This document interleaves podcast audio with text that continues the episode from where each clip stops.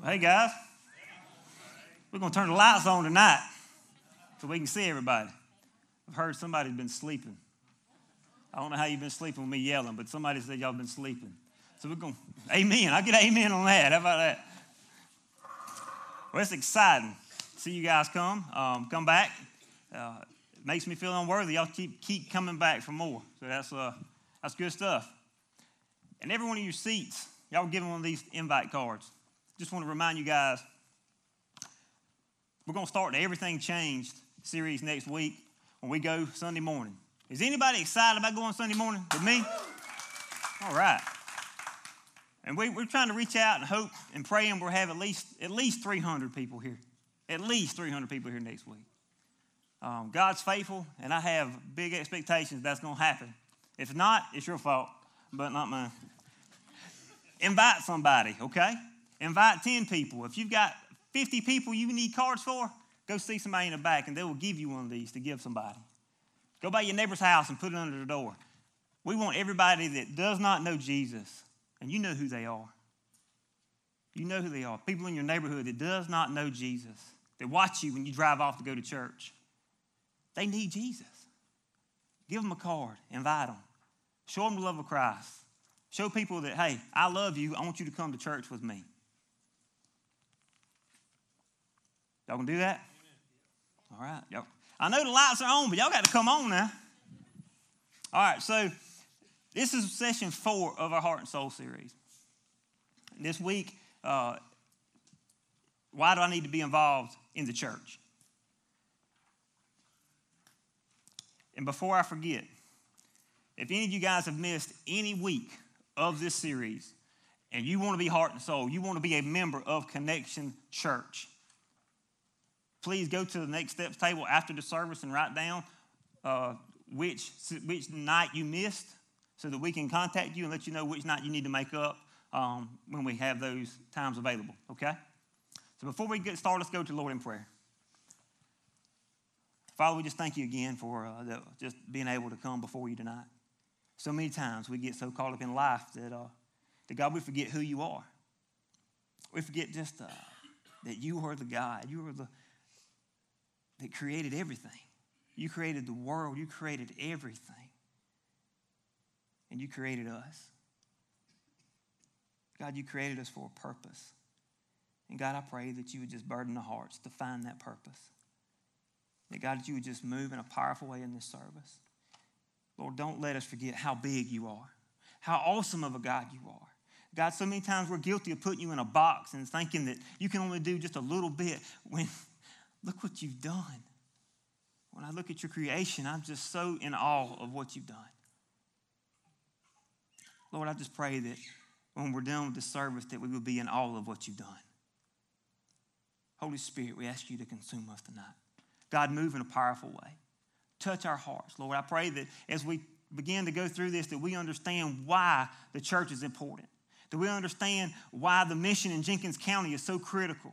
That God, I pray that, that we would understand what it means to truly be heart and soul and truly to be sold out to something. God, I just pray that you would just uh, move in our hearts. And if there's things that we need to change, then God, that you would do it. You would reveal it to our hearts, and we will not leave this place the same as we came in. In Jesus' name we pray. Amen. Well, guys, I, one thing that, that you will know if you've been coming much is God's given me a burden for the church. When, when we stepped out to plant the church and didn't know what we were going to do, my heart was all about lost people. It just burdened me to know people that, that were lost that didn't come to church. And then as we stepped out to plant the church, the ridicule that we got from existing churches really burdened my heart because it bothered me. Because we slipped so far from realizing what the purpose of God is. That we're not in a competition. We're not trying to do, we're trying to reach people for Jesus. Amen.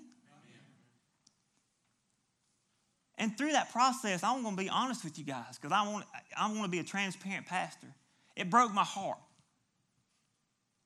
that people would say things or, or even imply that I would do something viciously against people that I love in my county. And I was mad. I said, God, why are you doing this? But guess what? God made me, God used that to make me realize how we as the church need each other. As we as the church need to not be consumed with the church, but be consumed with Jesus. And we've been so caught up in life, I think a lot of us, we get, we get so caught up in just doing church that we're just doing church. And we're not passionately following the reason we should go to church, and that's to follow Jesus. And that's my heart, guys. My heart is not to grow a mega church in Jenkins County. It's to reach the 8,000 people in our county that's lost and don't go to church right now. And they don't go to church because they don't see value in Jesus. Because when I didn't go to church, that's why I didn't go.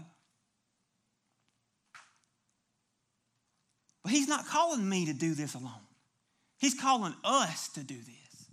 Each and every one of you in this room, He's calling you to do this. Whether it will be with Connection Millen or with Millen Methodist or Millen Baptist or Elam Baptist, he's calling you guys to be empowered by the Holy Spirit and reach our county for Jesus Christ. Not just Connection Millen. But we have got to realize that we were made for more than just coming and sitting on a pew every Sunday. We've got to get out and do the work God's called us to do. And it's so easy to be caught up in the world that we forgot what the church is about. Why do we go to church? In the South, we go to church. Why? Because you're supposed to. It's what you were taught to do. That's what good little boys and girls do on Sunday. You get drunk on Saturday night and go to church Sunday morning because you're supposed to. No amens, huh?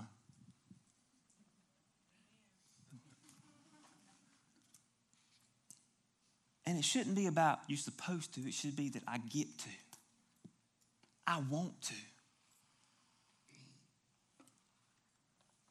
So, this session tonight, why do I need to get involved in the church? Number one is we have to un- be un- we have to understand the church. We have to understand number one that it's not a building. It's not a building. I, that was my passion from the begin to begin with. So many people worship buildings instead of worshiping God. I'm thankful that we are in this cafeteria because it's not about a building. People are like, well, that is Connection Church. You know how they say that's Connection Church? Because they see you in the community, not this building. And to be honest with you, I don't care if we ever build a building because I want to be a people that's all about Jesus instead of about a building. That's just where I am. It's my heart.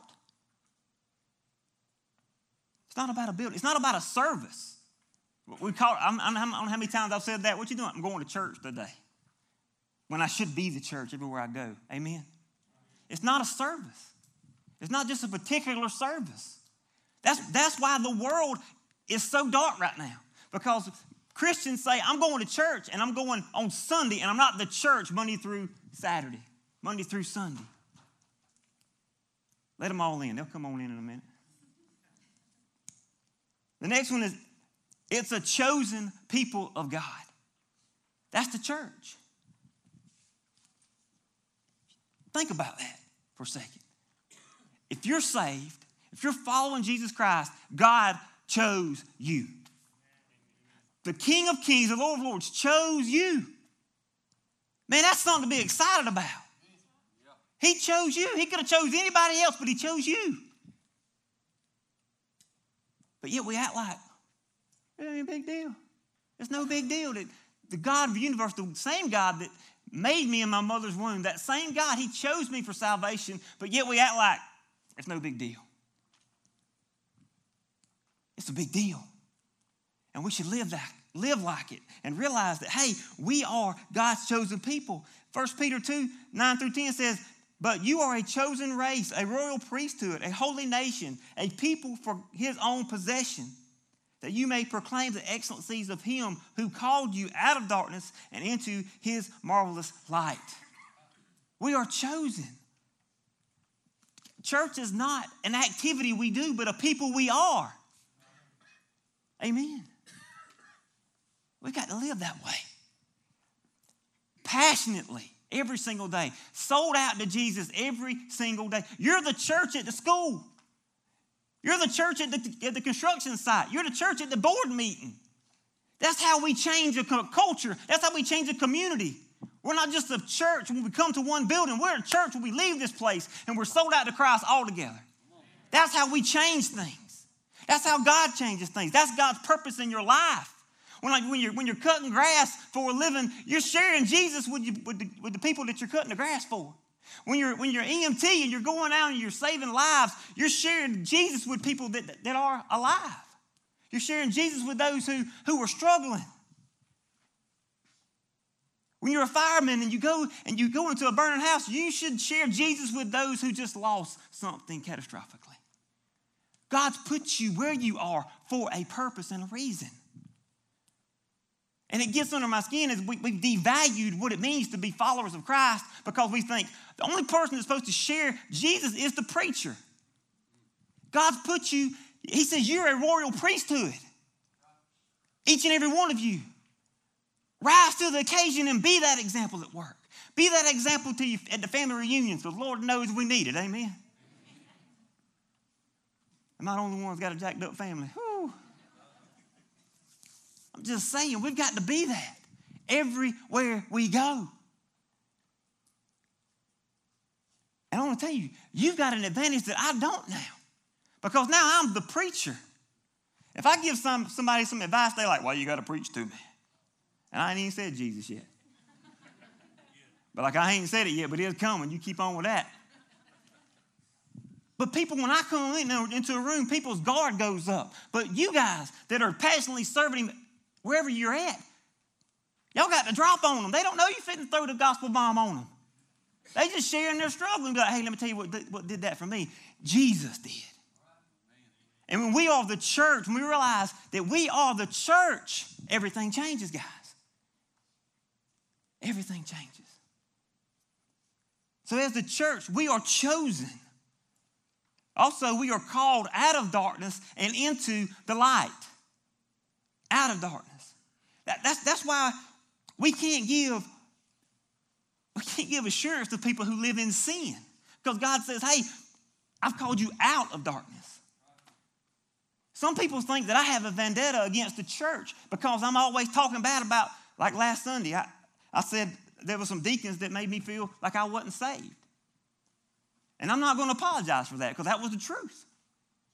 But the reality is this each and every one of you, God's called you out of darkness, out of that lifestyle, out of that sin for to live in light, to live and be the example for Him, not to stay in darkness. Okay? We're supposed to, and that's what's wrong right now.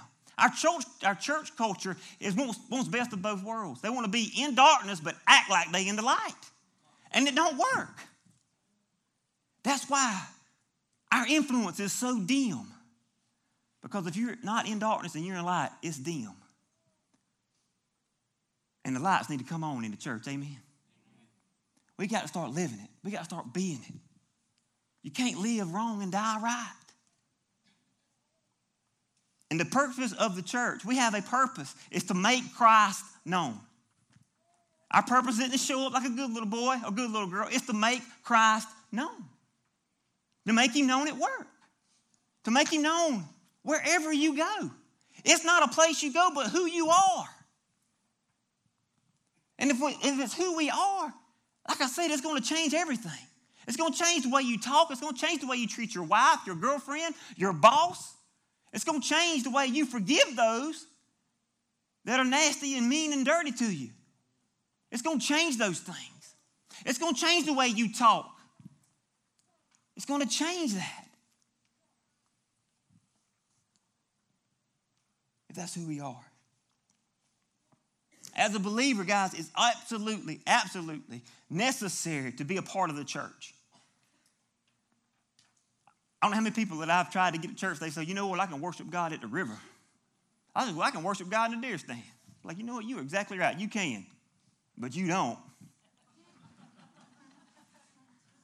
What you mean? Like, well, if you did, you'd want, I mean, I, I can worship God in the deer stand too, but I have, when you are a follower of Jesus, you have a desire to be around like people.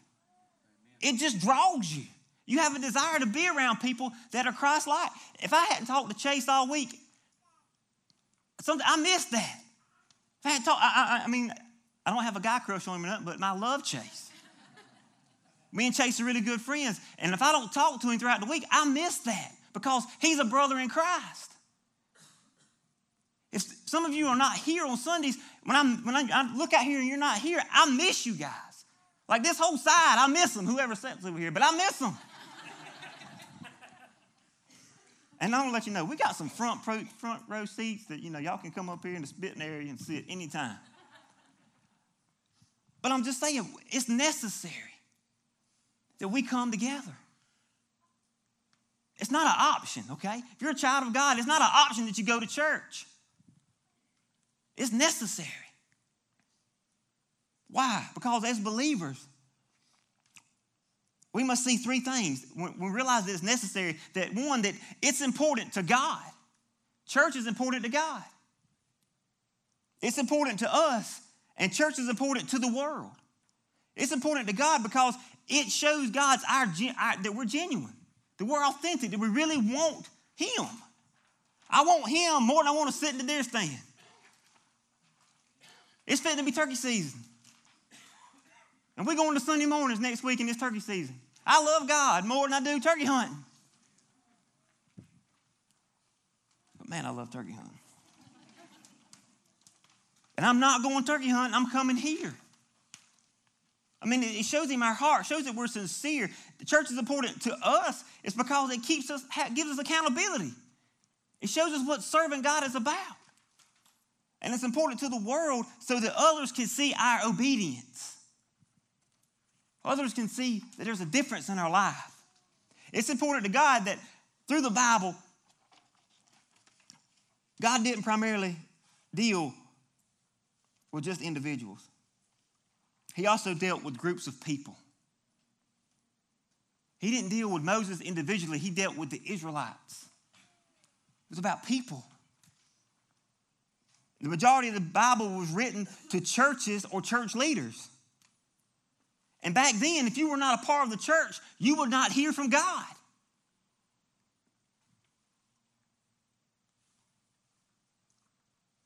We can't love Jesus. I'm sorry. The church is the bride of Christ. The church is the bride of Christ. That little bride of Christ, that man, that, that speaks volumes. Because my bride knows that I love her. Why does my bride know I love her? Because I try to spend time with her, because I talk to her. I make time for her. And if the church is the bride of Christ, then God will know that you love him by the time you spend talking to him. If he's your bride, he's going to know because the, the intensity of your heart that you love him. Is he your bride? Do you love him?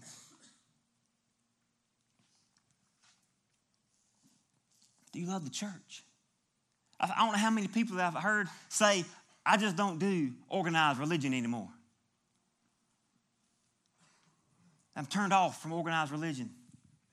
And the reality is, if the church is the bride of Christ, then how can you be turned off from that? Because you're not really passionately following Jesus.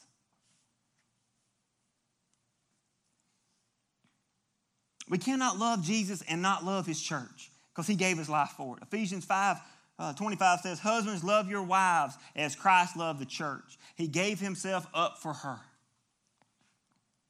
So the church is God's plan to reach the world.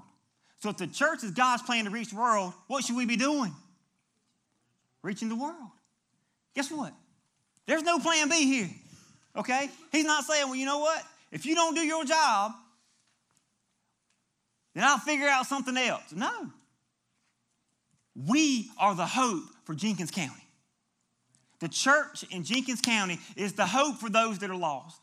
Those that we see at the football games, those parents that we see at these little league games that are taking place right now.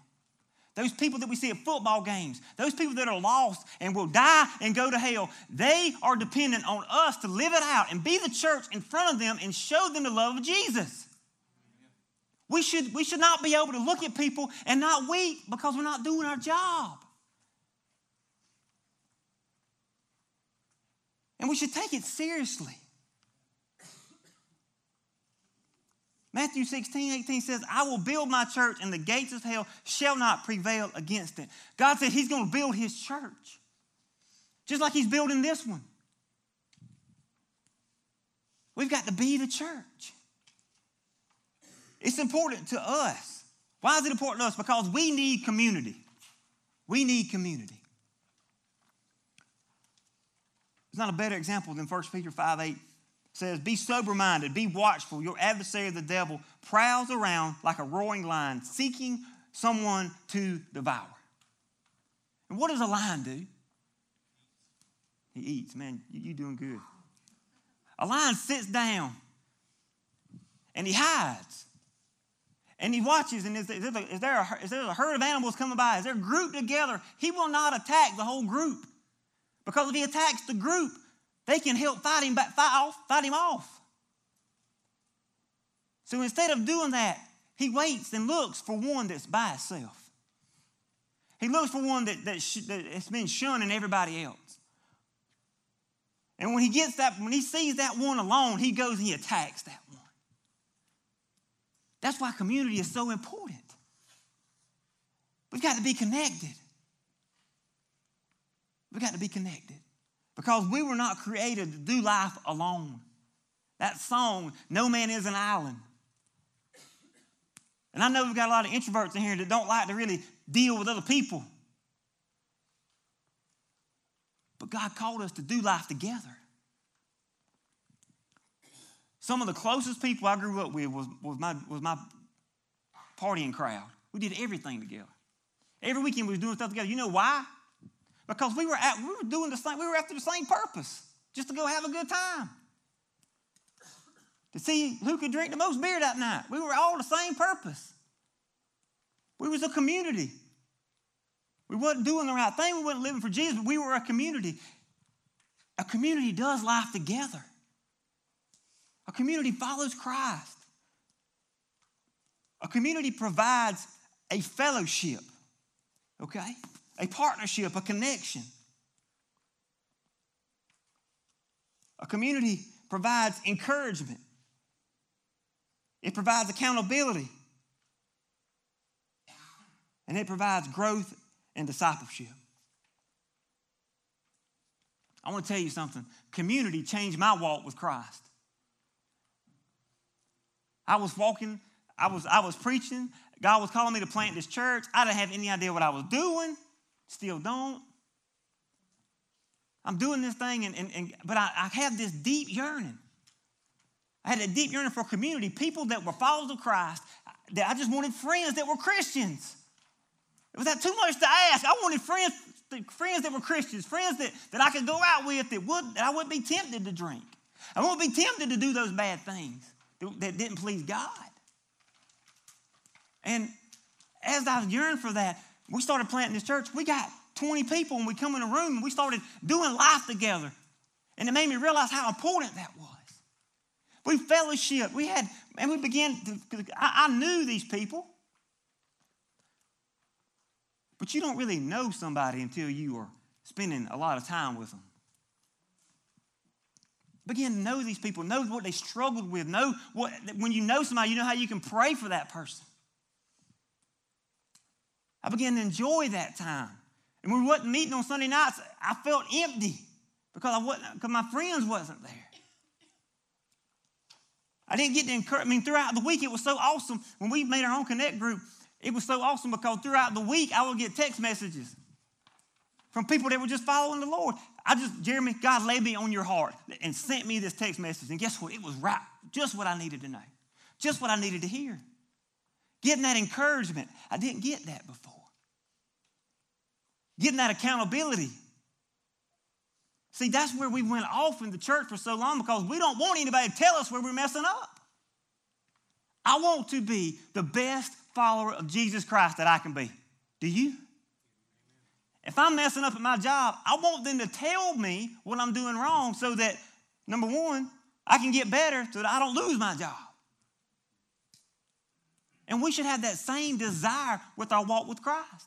Instead, we try to put this, we got this pride all up on our shoulders, and it's like, Don't tell me what I'm doing wrong. I'm already where I need to be. And we're not really pursuing God. We don't, I want people to tell me that I'm wrong. If I'm really wrong, I want your opinion. You can back it up by God's word, I want that. But you know what I mean? I mean, I want people that love me enough. Love me enough. That's what Jesus, he loved the rich young ruler enough that told him that he was wrong. I want people that love me enough that if I'm doing something wrong, tell me. I pray that you read your Bible throughout the week, that you know if I was preaching something wrong. That's how it should be.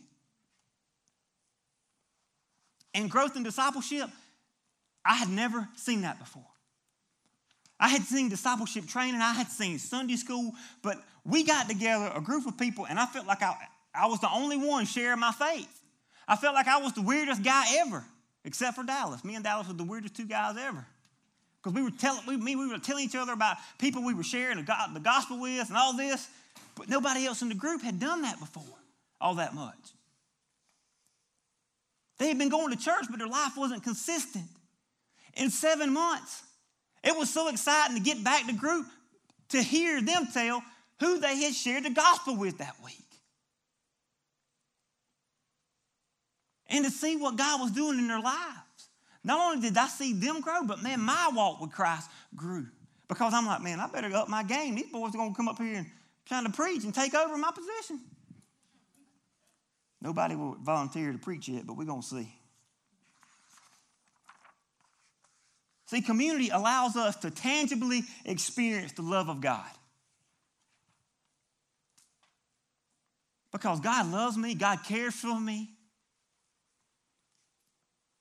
Taking somebody a meal speaks volumes, but we don't take time to do that. That I'm gonna tell you, when I, I had a motorcycle accident in 2010, and I was laid up. And that spoke to me more than anything. As I had people from my church at that time at Evelyn Baptist, and there's a, awesome, there's a bunch of awesome people that go there that I love deeply. And they love me enough to come and bring meals to the house. I didn't ask them. And I will, I will admit, I was prideful, like, I don't need none of that. Don't bring me none. I'll just eat. You know, I'll just eat whatever I got. And I couldn't walk, so I was just going to do it out. I didn't want nobody to bring nothing to the house. I didn't want to accept that. But as they came and they brought me meals, and uh, Hudson came one day and just sat with me and watched TV. My daddy, bless his heart, he did me wrong. But he, my daddy was my little nurse for a while. Daddy turned the satellite to Lifetime Movie Channel and left the remote on the other side of the room. Thank God Hudson showed up. Hudson went back to the fire department and said, How's Jeremy doing? He's like, Man, he's doing bad. I went over there and caught him watching Lifetime. Man, he's bad over there. But just him coming and spending that time with me showed me that he loved me. He cared about me. That's what Christian cares about. That's the first time I'd ever seen that happen. I had a guy in the church that I couldn't, I still couldn't work. And I, I said, man, if I had a, something I could put my laptop on in my lap in this hospital bed, I could work. Next day, he built something so that I could put in my lap and put my laptop on. I didn't ask him, he just did it because he loved me. That's what Christian cares about. And that is what showing somebody tangibly the love of Christ is. But we've got to slow down and do that. Community is an experience. Community is experienced through Connect Group here. And we say that that's where real life change happens. And I'm not trying to, to do a sales pitch to you, but I'm telling you, if you're coming to this church, you need to get involved in a connect group. If you've been in it, I'm just I want to poll you guys. If you've if you've been coming and you've joined a connect group and it has changed your life, raise your hand. That's over half. Amen. That's where real life change happens.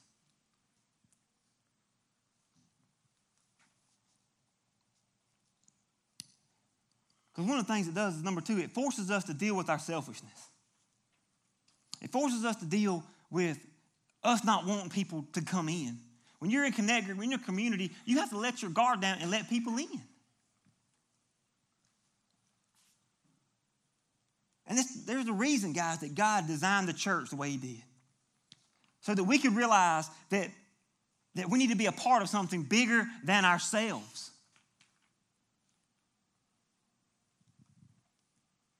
Bigger than ourselves.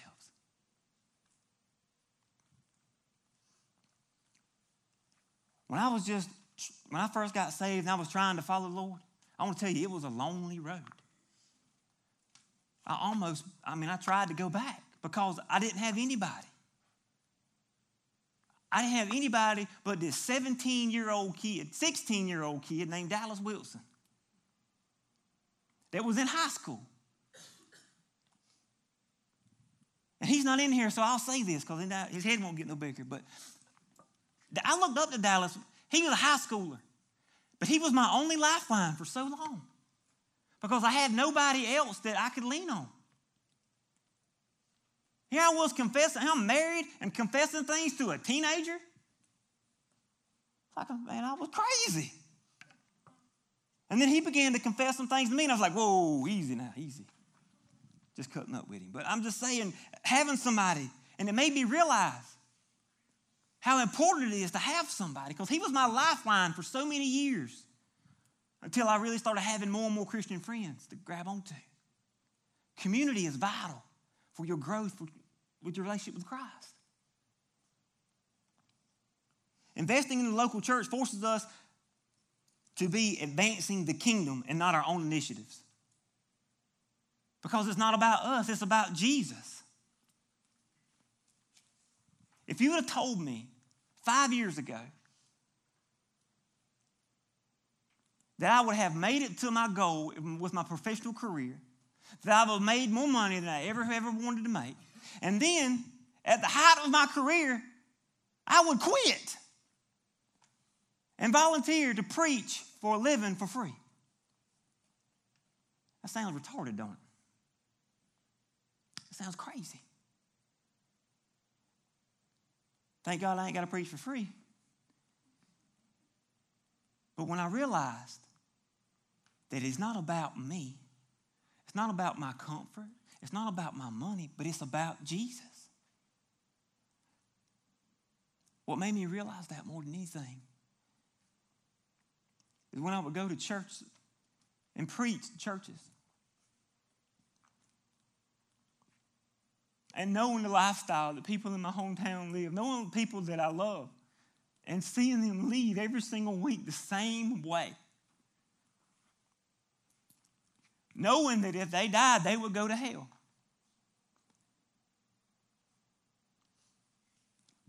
That breaks my heart. And I just couldn't stay where I was at any longer. I had to do something. God was stirring in my heart. Does it bother you guys? But you've got friends and family that can die and go to hell. That will, that will die, not could, will die and go to hell if we don't step up and do what He's calling us to do. That's why the church is so important.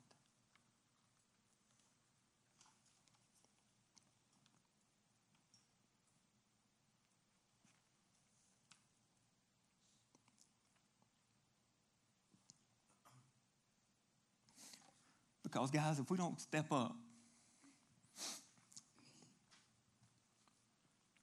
if we don't step up, who is?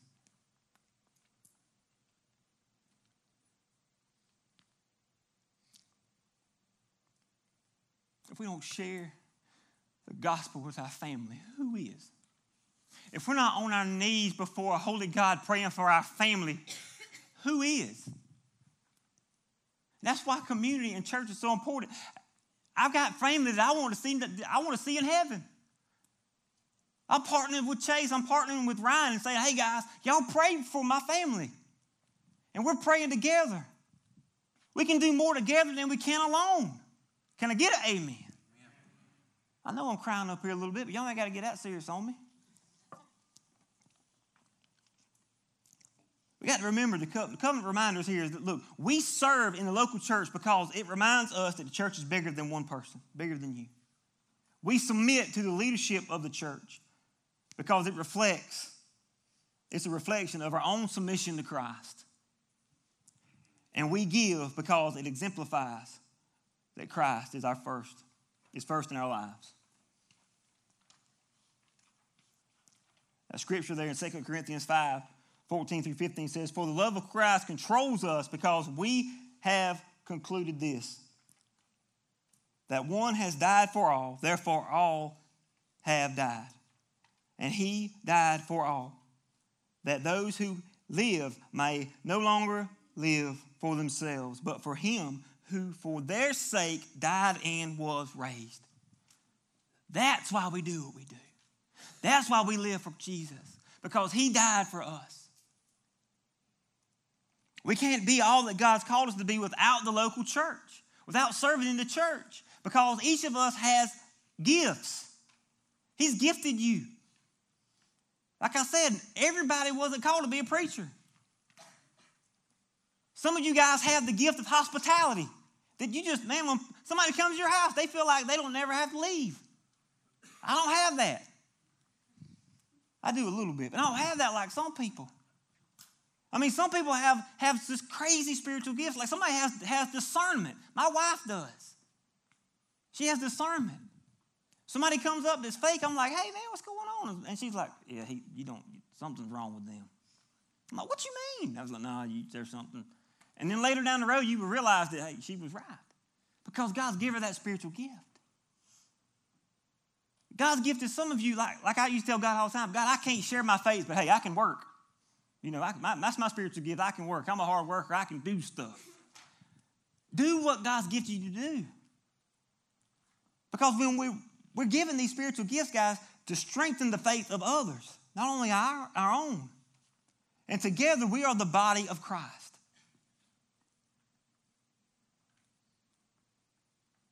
As, as the scripture says, as the body, we're many members. There's, there's a purpose for everybody in this room.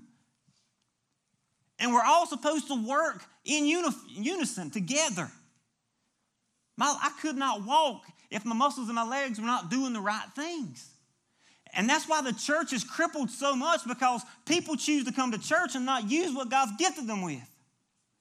The way we're going to, the way we're going to attack our, our community and our county for Jesus, the way we're going to take back the ground that Satan has taken from us is that we all together serve God passionately, serve God with our gifts. Say, I want to do what He's gifted me to do.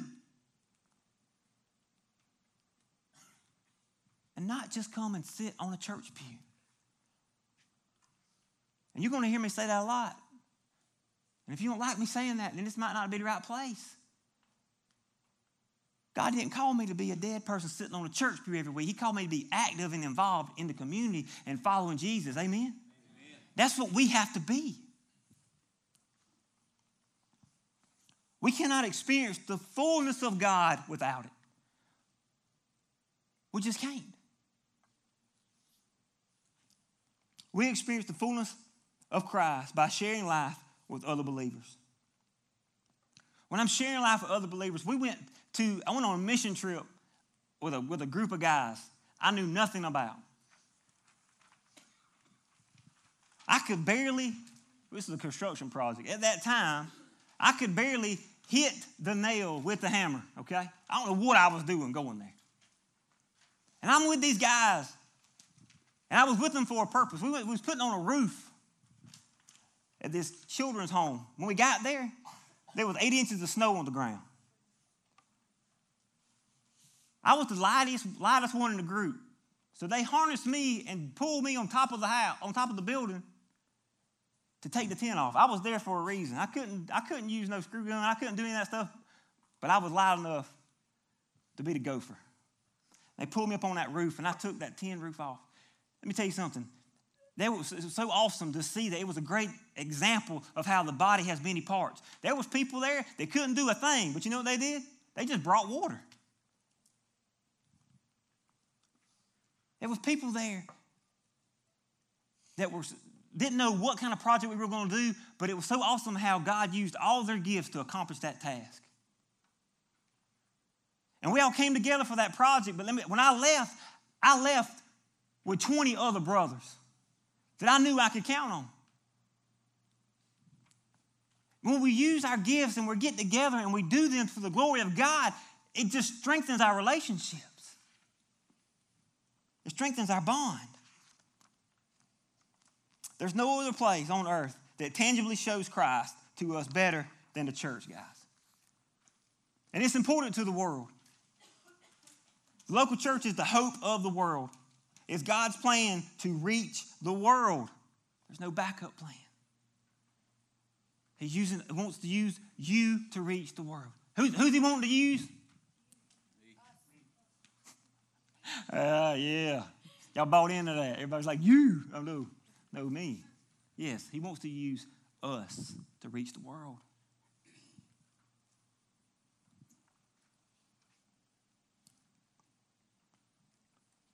And there's some things we got to realize.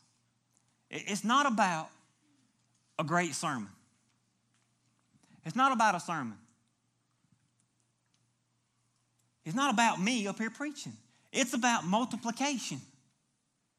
It's about multiplication. It's about me growing in Christ and me teaching somebody else and them going out and teaching somebody. That's why Connect Group is so important. That's why we've designed this church because it's about multiplying. And as we grow, we multiply. We start discipling other people.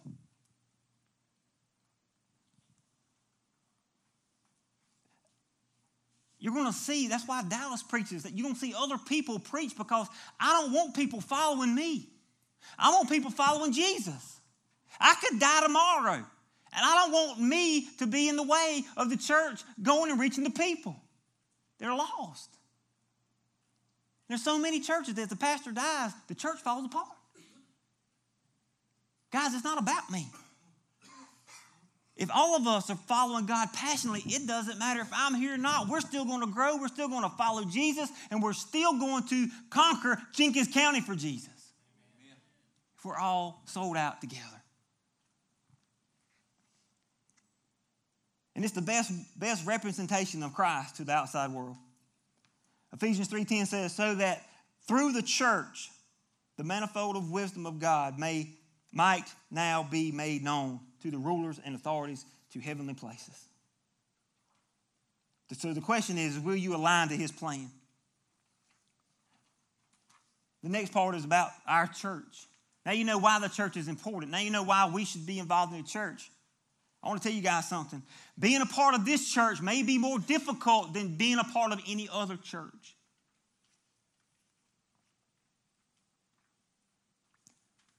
Because I don't want to be a people that are playing games. I don't want to be a people that just come and sit on a church pew. I want to be a people that are passionately following Christ every single day. Every single one of us. There should be people that are, if they're 60 or 70 years old, they should be just excited about Jesus as those that just got saved. Amen? Oh, I don't want us to play games, guys. He didn't call us to. Uh, we want to reach our county. I want to hold each other accountable. If you want something, I mean, a lot of people don't want people to hold them accountable, but I want that. You should too. You should strive to be the, the greatest follower of Jesus than anybody else. You should have that desire. And if we're going to reach those in our county, we've got to be sincere. We've got to want to grow. We've got to be a people that are growing. I'm going to challenge you guys to be growing. You shouldn't be the same place you were two years ago. You should be closer to Jesus. And so many of us are like, are like the Israelites. We're just traveling around. Some of you have been doing the same thing for 40 years, just like the Israelites. You've been playing games too long, and it's time for God to call you out of that. And you to step into the promised land that He's called you. For you to really be sold out to Him, really be following Him, to be growing. Not to be on the milk, but to be eating solid food, to be really into God's Word. That's what we're about here at Connection, for us to be growing. And be, and, and, and be totally honest. To be serious about following Christ, to be serious about following Jesus, it's going to cost us something. It may cost some of us friends. We may be shunned by our own family. It's happened. And if that's happened to you, call, call me. We'll walk through it together because you're not alone. Following Jesus is going to cost you something. Why should we? Th- it costs Jesus something to do what he was supposed to do. Why should we feel like it's not going to cost us anything?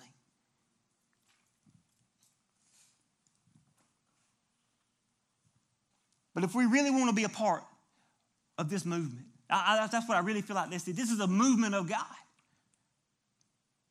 If we want to be a part of a movement, taking back the ground that the enemy's taken from us, if you want to have a closer walk with Christ, if you're tired of playing games with God, then guess what? That's what Heart and Soul is for. That's what this church is for. You want you to step on board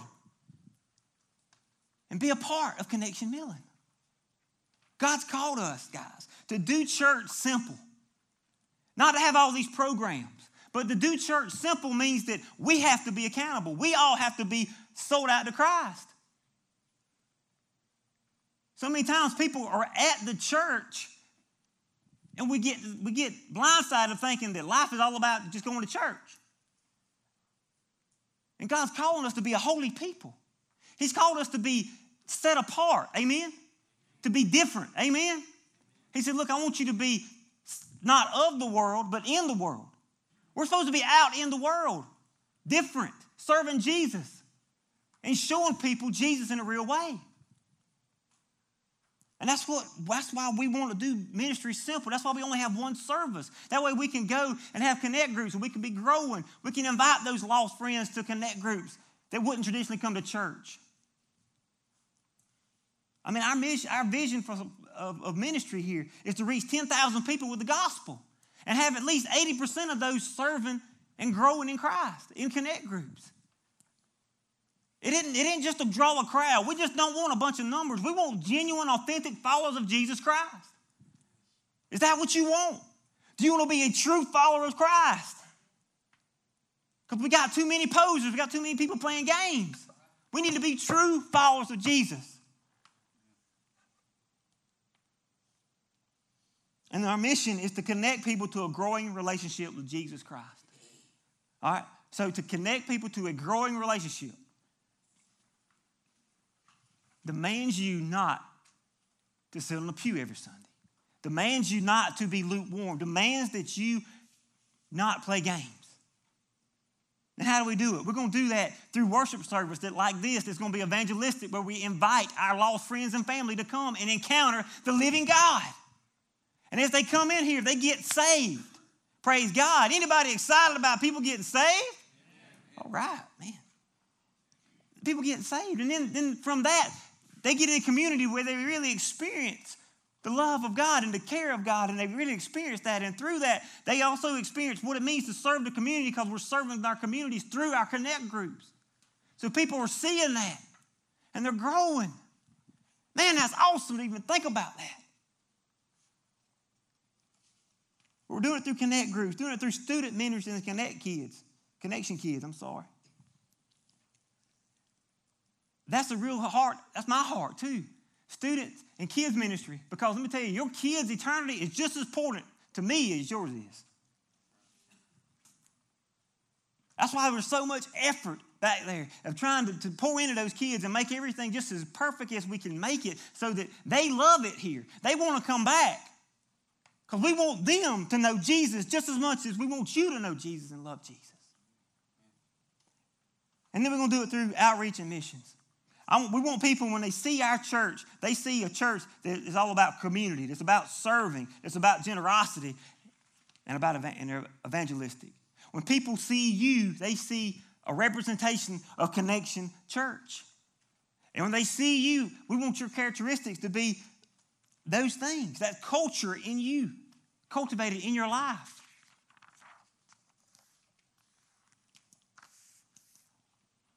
So now, Drum roll, please.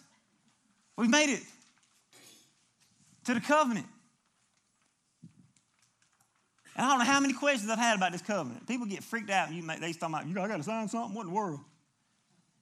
Just calm down. Just calm down. All right? The reason we give this covenant The reason heart and soul is most important because we want you to understand what we require from you, what we want you to do, what we want, and not what we do, but what God does. We want you to understand what our mission is. We want, we want you to understand these things. We want you to understand that, hey, these are the things that our church stands for, and these are the things that we stand against, so that you know where we stand. And then there was a time where you were caught in sin, and you're like, well, I didn't know that the church uh, didn't think it was wrong for me to cheat on my wife. And be like, hey, man, you signed this right here where you said that, uh, you know, adultery is wrong. So we can hold you accountable to those things. If accountability is not what you want, then this isn't the right church for you. Heart and soul is, is, is people that are really sold out, committed to Jesus and committed to the mission. Heart and soul is not about being a spectator. It's about laying down your life and being a part of something bigger. It's a group of people sold out to Jesus Christ. Dallas opened us up with um, 1 Samuel 1 14, where he talks about Jonathan and his armor bearer. And he, you, you remember the story. He goes and, and an armor bearer, they're right there at the garrison and they're fixing to go into war. And as they go in there, it's just those two guys against the Philistines. He's like, Look, I believe in you enough. I'm with you, heart and soul. I'm sold out. I'm, I'm with you. Let's do this thing. That's where the name come from. We want people that are sold out to the mission, not just the mission of connection as a whole, but to Connection Millen to reach our friends and family for Jesus. There's 8,000 people in our county that don't know Jesus Christ. Do you want to reach them? You can respond. All right. I'm fitting to say, man, I'm, everybody's leaving. The thing is this we don't want just a list of names that we call members, nor do we want you to be joining this just for your sake, okay? We want you to be a part of something bigger than yourself. We want people that are committed, committed to two things committed to following Jesus and partnering with us for that mission. It's not an obligation, okay? Don't look at it as an obligation. It should be an opportunity to be a part of something. So there's some things we're going to require from you. Number one is to be a connector because serve people serve people. On Sundays, you'll see connectors serving in multiple capacities. You'll see them doing like you've seen them come in here in the parking lot, wearing blue, welcome you into this place, showing you Jesus in a tangible way.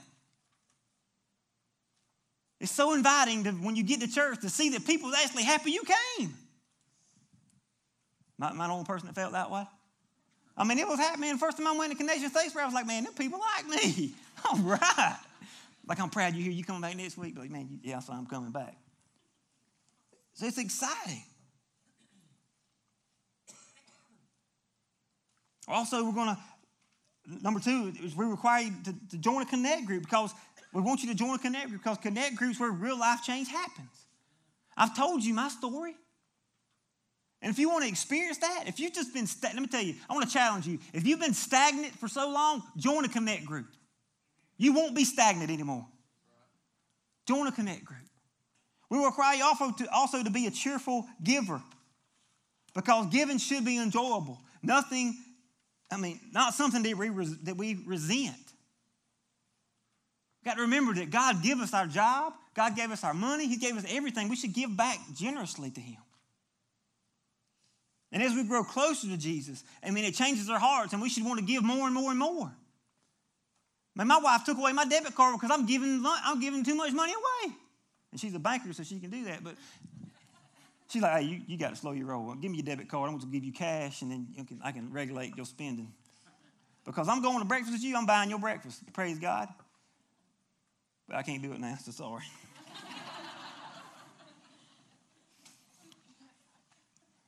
we can do it till the $60 run out, but then we'll be done. Number four is, is, is submission to connection leadership. That you guys should trust us, should trust me, should trust the leadership of the church that we've got your best interests in mind. Every decision we make is not about what I want, it's about what I think would, would allow us to grow closer to Christ together. our deepest desire is for you to be a part of the church where you trust the leadership. And guys, I want to tell you from, from the bottom of my heart, I do not take that lightly. There's one thing of being an evangelist, a preacher, just going out and, and, and just preaching, but there's another thing to shepherd people. Because I'm going to be held accountable for every single person in this room. I don't take that lightly, guys. That's why sometimes I come out of here with guns blazing because I don't want you to leave here saying, well, he didn't tell me that.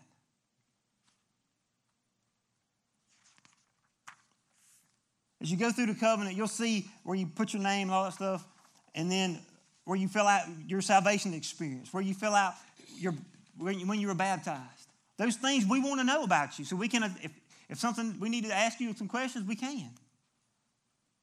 It's amazing when you start to write down your salvation, some people realize that they wasn't saved. So if you can't write nothing there, chances are you ain't saved, okay?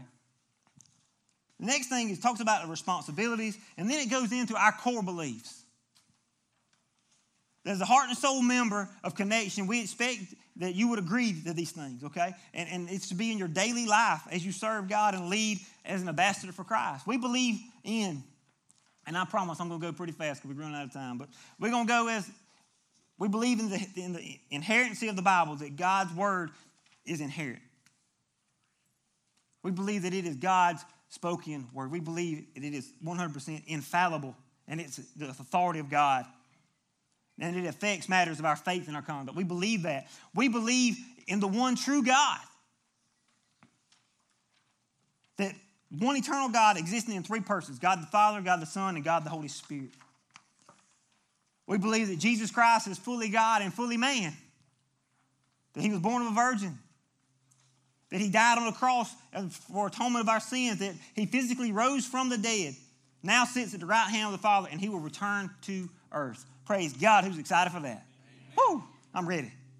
We believe what salvation is, that the salvation was because of Jesus. That our only hope of redemption was through the shed blood of Jesus Christ. We believe in the Holy Spirit. Yes, I said it. We believe in the Holy Spirit. We believe that the Holy Spirit is, is our abiding helper. He's a teacher, He's a guide. He indwells and empowers every believer in Jesus Christ. We believe that the church is the body of Christ, the fellowship of believers. That we're called, that, we're, that Christians have been called out from the world to obey the teachings of Christ and to serve as his ambassadors and his co laborers. We believe in baptism, of being submerged underwater not just sprinkled. That's what we believe. We believe in submersion. We believe in Holy Communion. We, we, we're going to do communion pretty soon. We believe in communion, of looking at that as a representation of, hey, that's Christ's body broken for me. That's his blood shed for me. We believe in the eternity. We believe that there is, a, there is an eternal resting place for every person in this room. Either it is going to be eternity with Jesus or an eternity of damnation in hell. We believe in that. That's why we preach so hard because we don't want anybody, anybody to perish and go to hell. The next thing is our social convictions our, our conviction on social issues. And guys, I just, I really wanted to bring this before you. People have asked a lot of questions about these. And if you have questions about this, come to the back, talk to anybody at Next Steps. Come see me, come see Dallas, come see Mr. Eddie. Come talk to us if you have any questions about these. But look, we're not highlighting these areas because they're worse than any other area, okay? We're not highlighting these things because they're a greater sin. All sin is equal in the eyes of God. Everything. But the reason we, we kind of want to emphasize on these because these are just the hot topics in church culture now. We've got so many churches that are kind of falling short on these things, and, and we, we want people, God said He wants His people to be holy because He is holy. Amen? So we're not doing this to pick on anybody or beat up anybody. We just want you to be aware of what we believe. We believe that at a connection, we stand against abortion. As God's word says that He knitted us together in our mother's womb, we believe that that is a child. And let me tell you, I never understood that until now we're pregnant. Let me tell you, that first sonogram, I seen that baby's heartbeat. I said, How in the world could that even happen? And I began to almost weep and cry. I had to, I had to suck it up. Because I was a bunch of, around a bunch of women, but I mean, I almost did. We believe that that is a, is a person in there. And we believe that God's views of taking life, baby in the womb or adult, as murder. But guys, I want to tell you, however that happens, if, if you've had an abortion, if you've made that choice, look, we're not condemning you. We want to love you through that. We want to help you with that. We're not condemning you in any way. So if that's something that's happened in your life, come talk to us. Homosexuality is a huge topic. We believe that homosexuality is a sin. The Bible doesn't, doesn't call it a greater sin than anything else. We as a church almost come off as condemning to those that are homosexuals and push them out of church. Let me tell you something. I want our church to be an inviting place for somebody that struggles with homosexuality because God can deliver them from that. But we have to be inviting and love them anyway, not treat them like dirt. I hate that, that we do that sometimes. Got to love people where they are and love them to Jesus. Not that we love the sin, we love the sinner. We love the person, not what they're doing. The Bible tells us, guys, that people become homosexuals because of sin and ultimately because of their own choice. In that connection, we believe that God gives forgiveness and is available to all who repent and put their faith in Jesus Christ. Divorce is another issue. We believe that God created marriage as a covenant to reflect his love for us. A covenant is, I'm telling you, I know divorce has hit a lot of families in the church. But we believe that the marriage is a covenant designed to be permanent. We're never go- I'm never going to counsel anybody to get a divorce. I'm always going to counsel somebody to come back, to reconcile their differences. Whether you believe it or not, infidelity is not a reason for divorce. We sometimes make it that. But Jesus said, the Bible tells it, Jesus said that, let me find it, hold on. Jesus said that um, hardness of the heart is the root of people choosing to divorce their spouse. So the only time we counsel someone toward, towards separation or anything that way is when there's something illegal going on, something bad, something that could harm someone. We will, we will encourage them to separate before, we can, before they can reconcile. The thing isn't to separate. The thing ain't to get rid of. No, it's, it's to bring them back. I'm so glad, I'm so glad that when I messed up, Jesus didn't say, Away from me, I never knew you. I'm so thankful He showed me the love and compassion and brought me back to Him. And if you're, if you're having a hard time in your marriage, I want to tell you something. Come talk to me. Well, I want to, I want to help you all I can. I want to pray with you. I want to love on you. I want to show you because let me tell you, I too almost got a divorce. And God showed me that it's not about my comfort. I have to love my wife anyway. And He was telling her that she had to love her stubborn husband anyway. We was at a place to where we didn't know what to do. We just knew that we wasn't happy where we were at, but we knew that our life wouldn't be right separate from each other. So we fought for it. I want you to fight for your marriages. Because Jesus fought for you. That's where we stand on divorce. That's where I stand on divorce. Alcohol. Oh, Lord, we've had a thousand questions on this. We don't believe that drinking alcohol by itself is a sin. It doesn't say that in the Bible. It doesn't say that. But what Scripture does teach is that getting drunk is wrong, that getting drunk is a sin or, or even being willfully controlled by any other thing, by any substance, is a sin. I don't know about you, but when I drank, it controlled me. We also, guys, drinking also is that God's word also talks about not causing other people to stumble. And if drinking alcohol is going to cause somebody else to stumble, then you shouldn't do it. You've heard me preach hard about alcohol up here because alcohol had a control over my life. But God delivered me from that. I don't know how many people say, well, I don't think drinking is, is wrong. One, alcohol amongst itself is not wrong, but it's how you partake of it. And I'm just going to tell you, in Jenkins County, where we live at, if somebody seen you drinking a beer in public, it would kill your witness. If I can't, let me tell you, what, would you come in here? I'm going to give you an illustration. If I had a tall boy Bud Light up here, right here, and take a sip instead of water, would you listen to anything I had to say today? Because sometimes I need one up here. I'm just playing. You wouldn't listen to nothing I had to say. I'm just saying, it kills your witness. I don't condone it, but God's word says that, hey, alcohol amongst itself is not a sin, but we cannot take advantage of what freedom we have. If it causes somebody else to sin, some somebody else to stumble, then we shouldn't do it because we love them more than ourselves. And the last thing is sex outside of marriage. Our stance on sex outside of marriage, out of the covenant of marriage, we believe that it is a sin. The Bible refers to this as sexual immorality, which includes premarital sex, pornography, lust, homosexuality relations, adultery, and any other kind of sexual relation outside the marital covenant. The Bible's clear, guys, that He created sex and He alone can define the parameters of that. And I know this is a touchy, another touchy thing in our culture.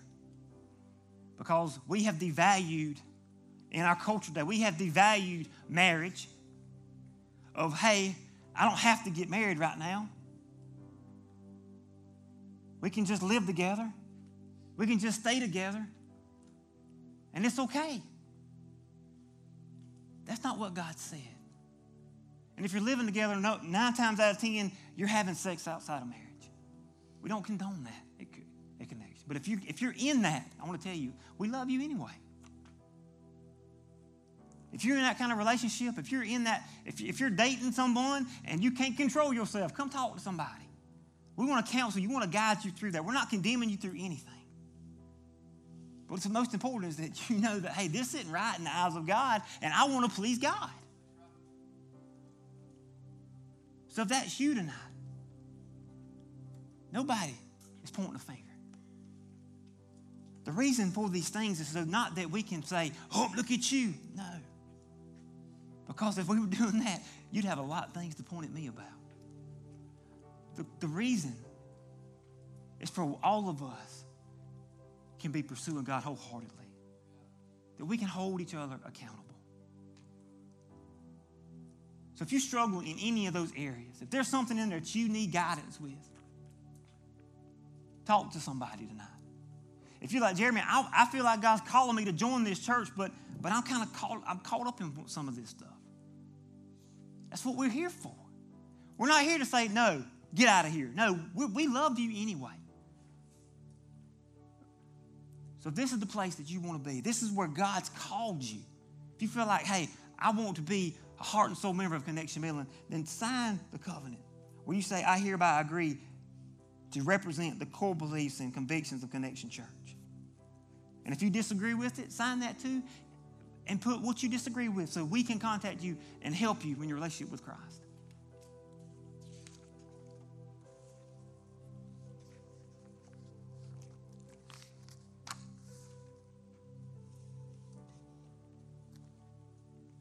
I just, I want to be honest with you. I struggled with, I told Dallas today, I struggled so hard with the, uh, the covenant. Because so many people look at those things and be like, oh, you're trying to judge me. We're not trying to judge you at all. It's kind of one of the things my daddy, my granddaddy told me. It's like, boy, you a Lindsay. You need to be careful of how you act in public. I wish you told the rest of my family that, but anyway. He said, you need to be careful of how you act in public because what you do reflects your name. And what we do reflects the name of Jesus. How we live reflects the name of Jesus. And if we live a life that shows everybody that we don't care, it defaces the value of the name of Jesus. And He died for us, guys. So if He died for us, the least we can do is live for Him. So tonight, as we went through this covenant, went through these things, I'm wrapping up, and I promise we're fixing to get out of here. But I just want to give, if God's been stirring in your heart tonight, and I noticed that hadn't been a barn burning message, but if God's really been stirring your heart tonight, you're like, you know, I don't think I'm really where I need to be with Christ. I need to give my life to Him. If that's you tonight, we just want you to courageously lift your hand and say, That's me. I need to give my life to Christ. I want to give you the opportunity to boldly say, Hey, I want to follow Him.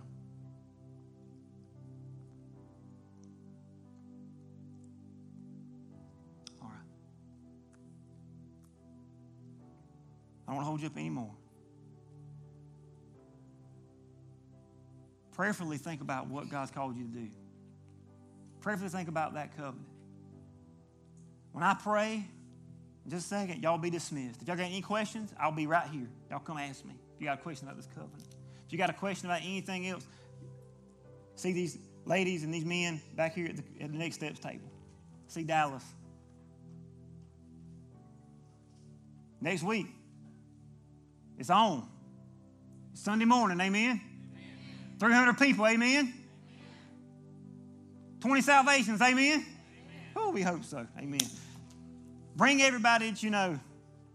Pick up people on the sidewalk when you're driving in. Bring everybody. And let's, t- let's, let's attack this county for Jesus, okay? Be intentional this week, guys. And I love you. Father God, we just come to you again tonight, Lord, thanking you for who you are. Thanking you, God, for this opportunity. And God, we just thank you for just how much you love us. Lord, help us all understand that when we say we're a Christian, that we say that we are a follower of you, and everything we do and say reflects you, God. And you're so much worthy. You're worthy of so much more. God, help us. Lead us, guide us, and direct us this week, Lord. And we love you. In Jesus' name, amen.